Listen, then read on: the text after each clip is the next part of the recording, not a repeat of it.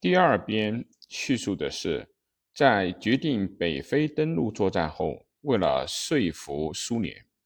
丘吉尔飞往莫斯科，同斯大林进行了首次的会晤。一九四二年的十月，英军在北非的阿拉曼获得胜利。可以说，在阿拉曼战役以前，我们是战无不败；在阿拉曼战役之后，我们是战无不胜。这是丘吉尔的名言之一。接着，一九四二年的十一月八号，以艾森豪威尔将军为总司令的美英联军在法属北非登陆成功。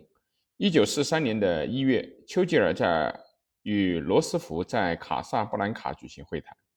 决定了对意大利作战等问题。与不被美国信任的戴高乐之间的关系，是当时使英国头疼的问题之一。一九四三年的二月，丘吉尔因过度疲劳而患了肺炎。这在本书中虽未提及，但战争末期丘吉尔的身体状况明显的呈现了衰弱。第五卷紧收包围圈，一九四三年六月至一九四四年六月，由第一编战胜意大利和第二编从德黑兰到罗马组成，共三十五章。主题是纳粹德国是怎样被孤立和被围攻的。本卷所记述的主要是从1943年的6月至1944年6月之间的战争。在第一边，从同盟国方面确保并扩大制海空权开始，到压制德国的潜水艇，盟军自西西里岛进攻意大利半岛，墨索里尼下台，1943年的9月意大利投降等，事态急速进展。第二边叙述的是同残留在意大利的德军作战，以及关于两个国际会议等等。一九四三年十一月，美英中三国举行了开罗会议，接着是丘吉尔、罗斯福、斯大林三国首脑第一次会晤，举行了德黑兰会议。前者讨论对日问题，议定并发表了开罗宣言；后者决定实施。拖延已久的在法国北部的登陆作战的问题，不仅限于本卷，在全书中对日本以及在亚洲的战争，甚至对苏军的同德军展开拼死搏斗的东部战线，其技术与西欧的相比篇幅甚少。前者是由于英国将太平洋方面的战争完全委之于美国，再就是丘吉尔本人对亚洲方面的知识并不是很充分。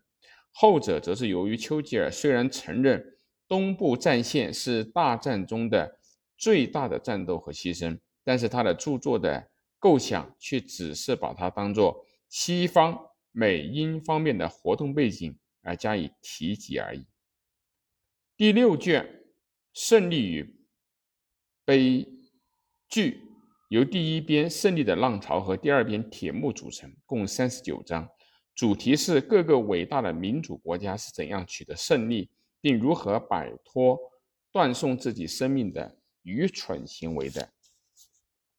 第一编叙述了盟军在法国北部登陆作战的成功，巴黎与法国的解放，以及在大格勒为中心的法兰西共和国临时政府的成立。在东部战线，苏联红军击退了德国。后向巴尔干方面推进，丘吉尔唯恐与之俱来的共产主义势力的扩大，同斯大林进行了会谈，划定了势力范围。然而，在英国势力之下的希腊，丘吉尔下令用军事力量镇压了当地的左派力量。第二边从1945年2月美英苏三国首脑的雅尔塔会议开始，议定的事项有关于德国的处理问题、联合国问题。波兰问题以及苏联的对日作战问题等等。